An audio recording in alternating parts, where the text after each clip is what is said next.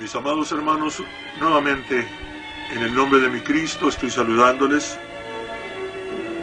Vuestro hermano, servidor y amigo, Ibrahim Valverde Senior. En el nombre del Señor, por medio de este, su programa, El Evangelio Eterno, repito, bendigo a mi Cristo porque me da licencia de venir eh, nuevamente a sus hogares para ministrar la palabra del Señor y así tener de ser edificados en lo que en la forma que el Señor tuviere para nosotros. Antes de todo, nuevamente, con reconocimiento, clamamos delante del Señor para implorar su bendición, porque otra vez lo digo, mi Dios, Él es el grande, el maravilloso, y nosotros somos tierra. Padre mío, una vez más vengo delante de tu presencia. Una vez más, Señor Santo, te alabo y te adoro. Señor, elevo delante de ti mi, mi súplica de alabanza y también, Señor, mi ruego para implorar tu asistencia y tu bendición. Que tú seas, Dios Santo, Señor, el que nos des de tu santa unción. He dicho muchas veces, Señor, que no quiero lo nuestro, quiero lo tuyo. Queremos lo que es de ti. Así pues te suplico y espero tu asistencia, tu bendición. En el nombre de Cristo, mi Salvador, unge mis labios y unge, Señor, en este momento te pido el oído y el corazón de mis hermanos y de mis amigos que escuchan. Una vez más, mi Dios, no me cansaré de implorarte que los bendigas y me ayudes también para que pueda ser instrumento en tus manos para bendición de muchos, como sé que tú me lo has enseñado. En el nombre de Cristo Jesús. En el precioso nombre de Jesucristo te ruego así también hagas libres a los que aprisionados en diferentes opresiones del enemigo. Poderoso eres para hacerlos libres y hacer sanos también a los enfermos y así fortalecer los pies de los debilitados. Dios mío, y ayudarnos para que sobre todo podamos seguir adelante confiando en ti, creyendo en tus promesas, porque eres fiel y tu palabra es la verdad. En el nombre de Jesucristo te lo ruego. Bendito sea tu nombre para siempre. En el nombre de Cristo. Amén.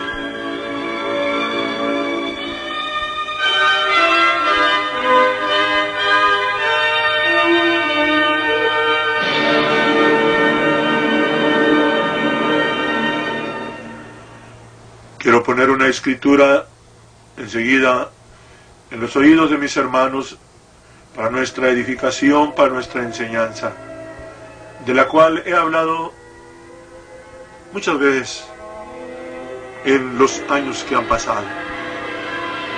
Pero es algo que sigue en pie.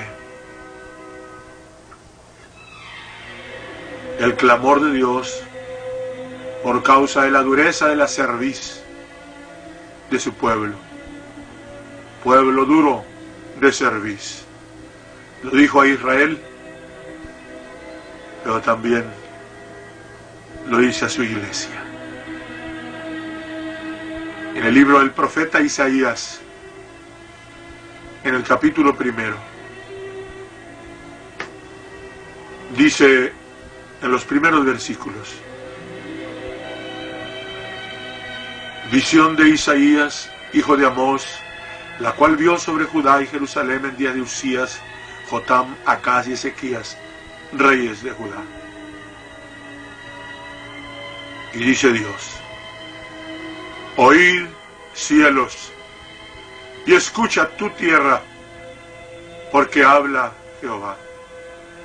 Crié hijos y engrandecílos, y ellos se rebelaron contra mí. El buey conoce a su dueño y el asno el pesebre de su señor. Israel no conoce. Mi pueblo no tiene entendimiento.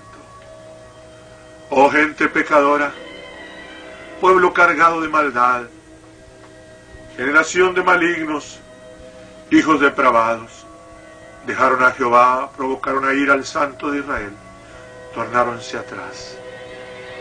¿Para qué habéis de ser castigados aún? Todavía os revelaréis. Toda cabeza está enferma y todo corazón doliente. Desde la planta del pie hasta la cabeza no hay en él cosa ilesa, sino herida, hinchazón y podrida llaga. No están curadas ni vendadas, ni suavizadas con aceite. Hasta ahí. Dije que en otras ocasiones he traído a consideración, mis hermanos, esta escritura en la cual Dios se lamenta. Dios se lamenta. El creador de los cielos, el creador del universo, el creador de los mundos, el todopoderoso, el que no tendría necesidad de estar sufriendo la necedad de sus criaturas. Lo ha hecho por amor. Pero precisamente la dureza de servicio, la dureza de la cerviz de su pueblo, lo ha hecho lamentarse.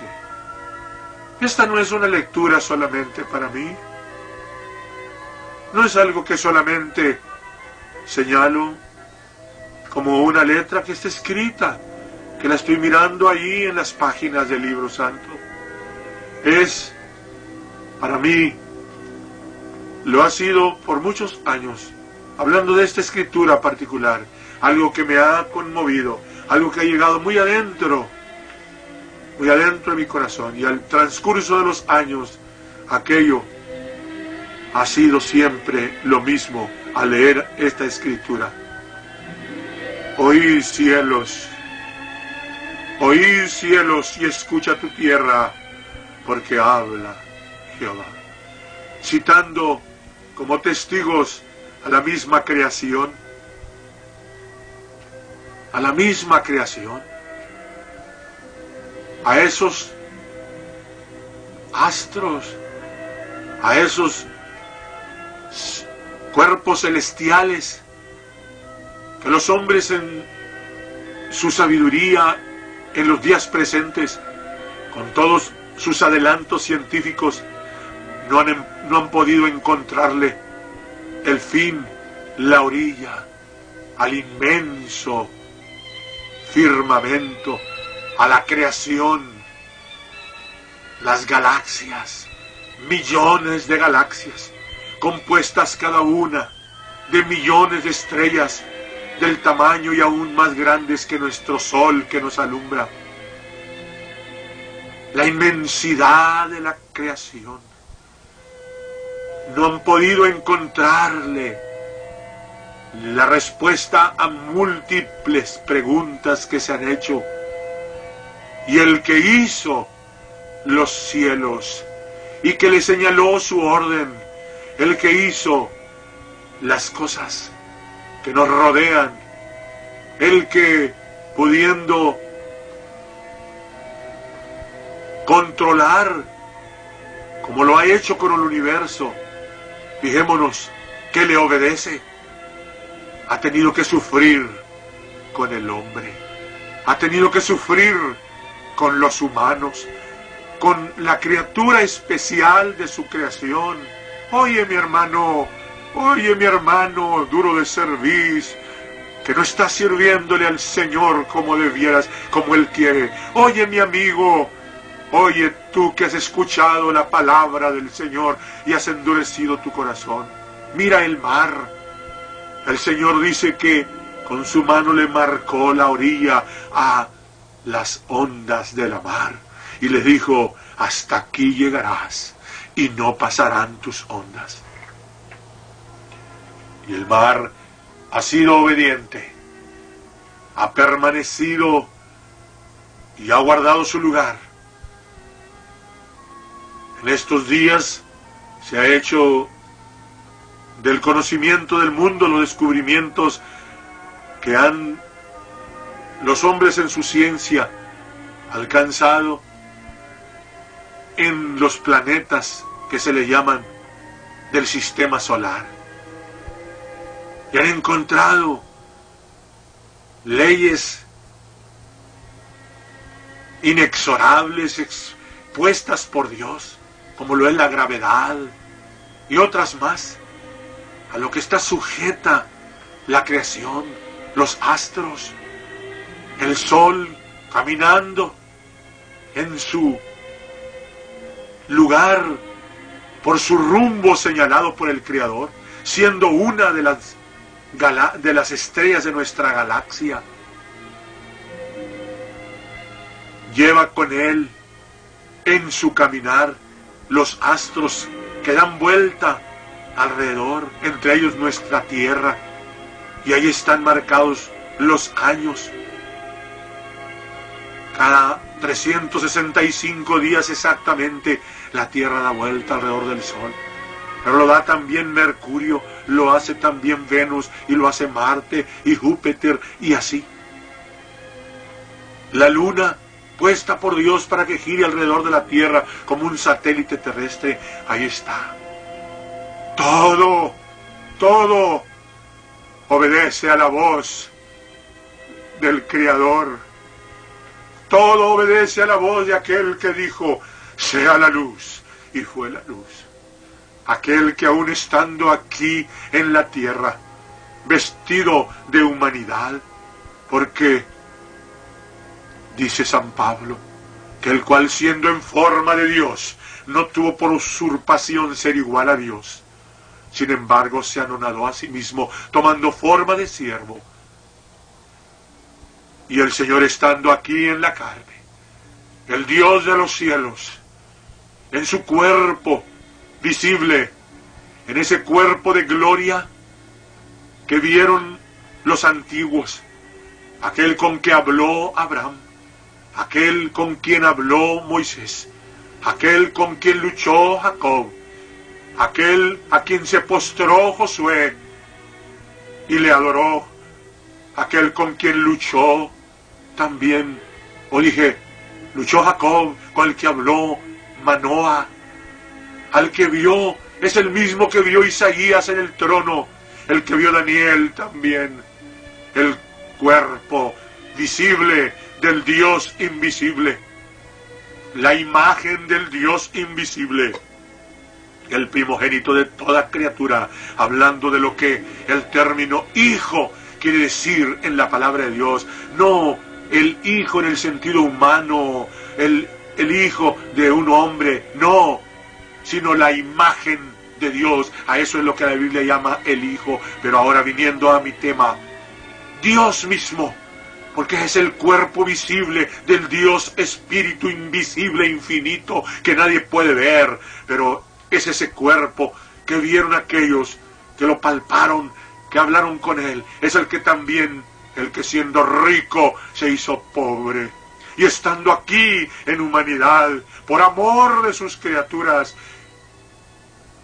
viene a mi memoria la ocasión que estando caminando con sus discípulos en el barco, en el lago de Genezaret, el mar de Galilea, se levantó aquella tormenta que azotaba y que parecía que iba a hundirse y ellos desesperados, los discípulos, le llaman y le dicen, maestro, que no tienes miedo que perecemos.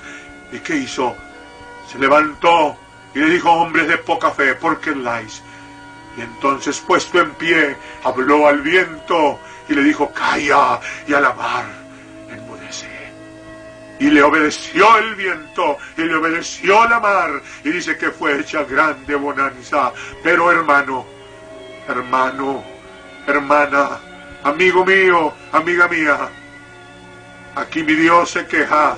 El Dios Todopoderoso, el que tiene sujeto con su poder al mundo, la creación y toda la grandeza del universo, se queja porque sus hijos son duros de servicio. Israel, desde la antigüedad, Y ahora, en los últimos dos milenios que ya están para terminar, su iglesia, su iglesia amada, que escogió entre las naciones y que también la llamó para que fuera pueblo juntamente con aquel pueblo que él escogió y que sigue siendo su pueblo, porque sin arrepentimiento, dice San Pablo, son las mercedes y la vocación de Dios. Pero aún a los que no éramos pueblo, nos llamó y formó, levantó su iglesia, que ha caminado ya, dije, por cerca de dos mil años. Pero ¿qué ha pasado? Así como sufrió la dureza de servicio de aquellos antepasados, de aquellos antiguos, que habiéndoles bendecido se tornaron contra él, que habiéndoles llenado de, cosas, de cosas preciosas, así también se olvidaron de su Dios. Habiendo al Señor hecho maravillas y milagros con ellos, llegó el momento en que se olvidaron de todo y así se apartaron del Señor. Y aquí Dios se queja y dice, crié hijos y engrandecílos, y ellos se rebelaron contra mí. Crié hijos y engrandecílos, y ellos se rebelaron contra mí. El buey conoce a su dueño el buey conoce a su dueño y el asno el pesebre de su señor. Pero mi pueblo no me conoce, no tiene entendimiento. Hasta este día, alguien dirá, eso lo dijo Dios para Israel. Pero hermano, hermano, que no miras a tu derredor, si no miras al cristianismo, ¿qué caso tiene ocuparnos en señalar la ceguedad y la, y, la dureza de servir de Israel? ¿Y en la iglesia? ¿Y en la iglesia? Mira el ambiente que nos rodea, mira las cosas que están pasando, mira el peligro que está acechando a nuestro alrededor en todos los aspectos, en el sentido moral, en el aspecto militar, económico, en el sentido natural, todo lo que está aconteciendo, lo que en estos días la amenazando la, el, que de un momento a otro se desate la conflagración mundial que será el, la última. Los, las calamidades, los incendios, los terremotos, la destrucción, los crímenes, cuánta cosa que repetido y repetido. Y mira alrededor de nosotros tanta maldad, tanta falsedad, tanto cristianismo de apariencia.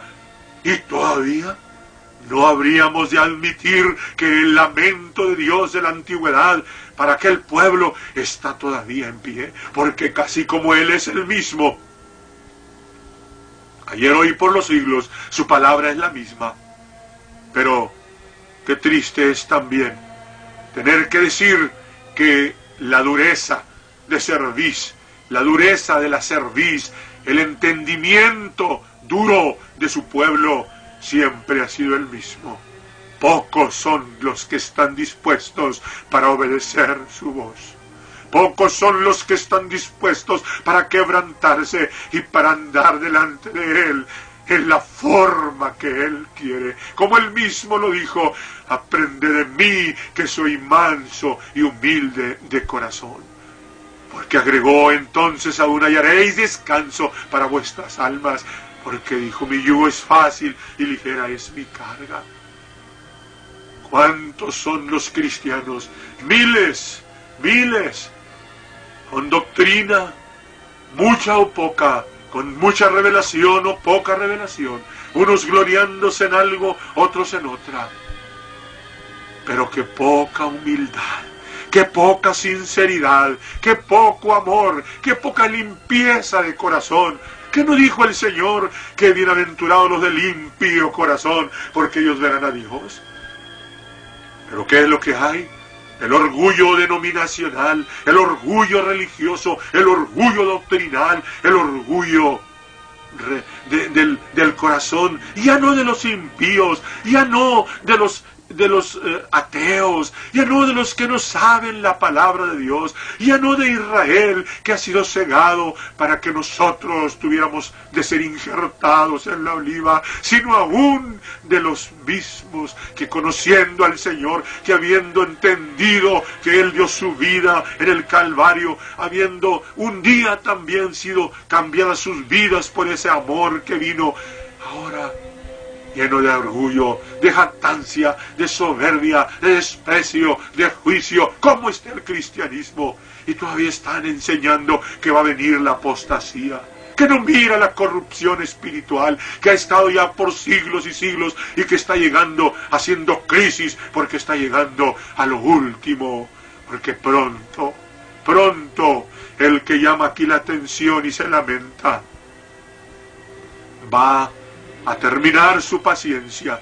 Compara y dice el buey conoce a su dueño. Mira, el buey no hace lo que hacen los hijos de Dios, porque los bueyes no se odian unos a otros. Oh hermano, esto me llega al alma porque este es el mensaje que el Señor ha puesto en mi corazón para decirte que este es el mensaje que oímos desde el principio, que dijo el Señor, este, un nuevo mandamiento os doy, que os améis por andar peleando religiones, por andar cada quien gloriándose en sus doctrinas, en, en creerse mejores unos que otros, dones, facultades, manifestaciones y grandezas, usando las cosas sagradas para despreciarse y hacerse vivos y para así aborrecerse unos a otros, porque cada quien es mejor que el otro. Dije, el Señor señala en su lamento y dice, el buey conoce a su dueño, porque el buey no hace lo que hace el pueblo de Dios. El asno conoce el pesebre de su Señor, pero mi pueblo no me conoce, porque el que lo conoce a Él debe de andar como el anduvo. El que dice que conoce a Cristo debe de andar como el anduvo. Yo he dicho muchas veces y sigo repitiéndolo. El Señor me hizo libre para ya no andar predicando religión. Por muchos años lo hice, por muchos años estuve sujeto a eso, pero ahora ya no, porque no es la religión, mi hermano, no es la religión, es Cristo, es el Cristo verdadero, no el otro Cristo, porque hay otro que dice que también es Cristo, pero ten cuidado, porque es el que muchos han recibido y, dicen que están sirviéndole y lo predican, desde el momento que odian, desde el momento que desprecian, desde el momento que no aman a sus hermanos y a los que no son sus hermanos y aún a, sus, a los enemigos y a sus verdugos, no es el verdadero Cristo, es otro Cristo. Y el Señor dijo, ¿cuál es? Es el anticristo. El Señor se lamenta. Mi Dios se lamenta pero llega el momento en que ese lamento va a terminar. ¿Por qué? Porque pronto, pronto, su paciencia terminará. Las cosas que estamos mirando a nuestro derredor son las que dan señal que de un momento a otro vendrá lo último ya, lo más terrible que está por acontecer y esa ira de Dios que ha empezado a ser desatada sobre el mundo y que los caballos del Apocalipsis han andado cabalgando ya, trayendo ruina y miseria, que las copas que han sido ya derramadas, que las trompetas que han sido, que han sonado ya, falta lo último, falta cuando se oiga la última trompeta, la séptima trompeta, porque será tocada la trompeta. Hay siete trompetas que señalan, pero la última es la que se dice que es la que cuando suena los reyes o los reinos de este mundo pasan a ser los reinos de nuestro Dios y de su Cristo porque será tocada la trompeta y los muertos en Cristo resucitarán, los que vivieron entregados a Él y sirviéndole y aún dieron sus vidas por amor a Él y por amor a sus hermanos. Y los que estemos en pie, en pie, no nomás vivos, oigamos, sino fieles, seremos transformados. Yo quiero tener parte en ese día, pero para eso es necesario aquí oír el lamento del Padre para no hacerlo sufrir y así no ser como el asno, no ser como el mulo, no ser como las bestias, no ser como los desobedientes, sino ser hijos obedientes y no ser duros de servicio, porque el tiempo está llegando a su fin. La gracia de mi Cristo sea con todos vosotros. Es una vez más mi oración. Y si alguno de mis hermanos desea invocar el nombre, que sobre todo nombre para el perdón de sus pecados, estamos a sus órdenes para administrárselo en el bautismo. Y si ya lo has hecho, teme a Dios y da gracias y humíllate y da testimonio de ello con ese sentir. Dios les bendiga. Es pues, una vez más, mi oración y mi deseo.